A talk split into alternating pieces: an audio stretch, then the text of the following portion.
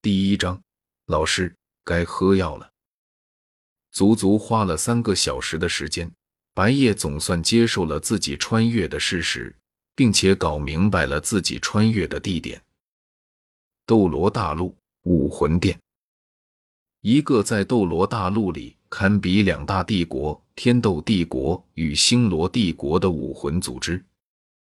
而他现在的身份，则是他前世的时候看过的一本小说《斗罗大陆》里的配角千寻疾。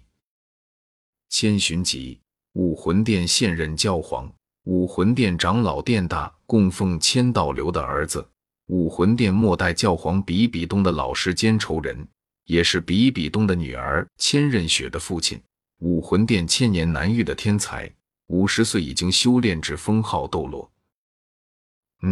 就是那个因为比比东天赋异禀，不愿如此天才离开武魂殿，为了留住对方，不仅强行玷污了他，并且还逼迫对方和玉小刚分手，使其记恨一生。最后在狩猎阿音无功而返，回到武魂殿养伤时，被比比东吃掉，完成罗刹神考核，需要吞噬天使灵魂。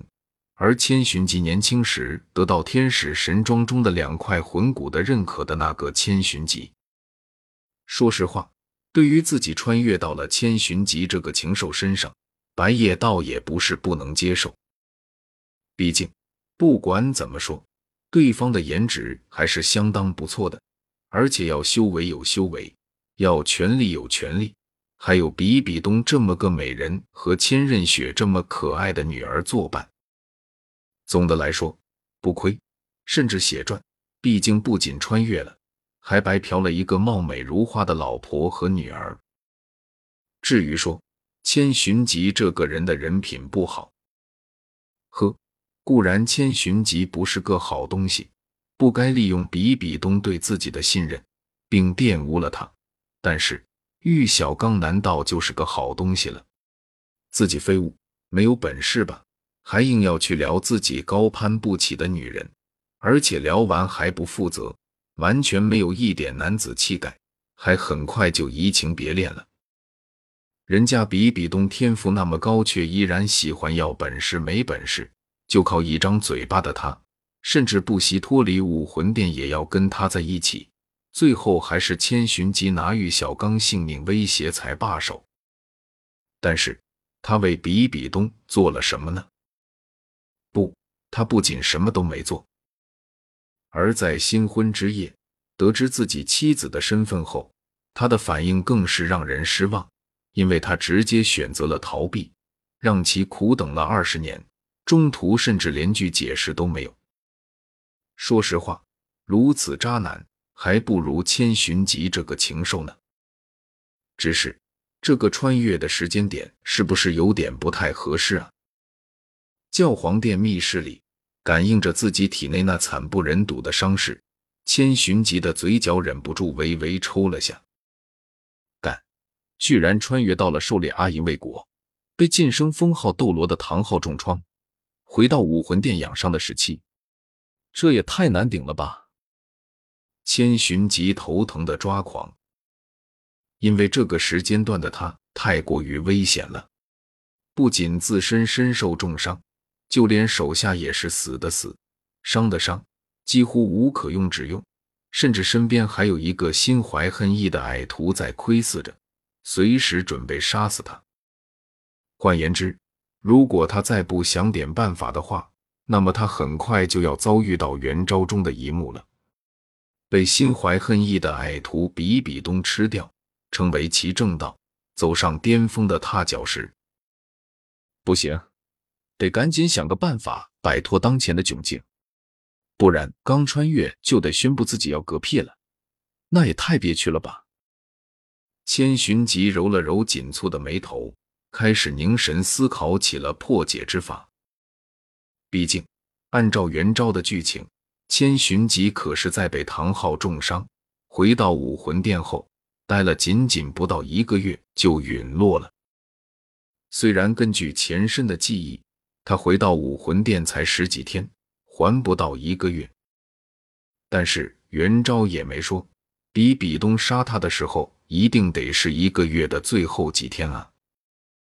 不到一个月，二十七八天是不到一个月，十几天同样也是啊，甚至一两天也可以是。这个时间点太不确定了，鬼知道具体是哪一天。千寻疾可不想以后自己的每一天都要在提防比比东的迫害中度过，要不离开武魂殿？出去躲几天，这未尝不是一个好主意。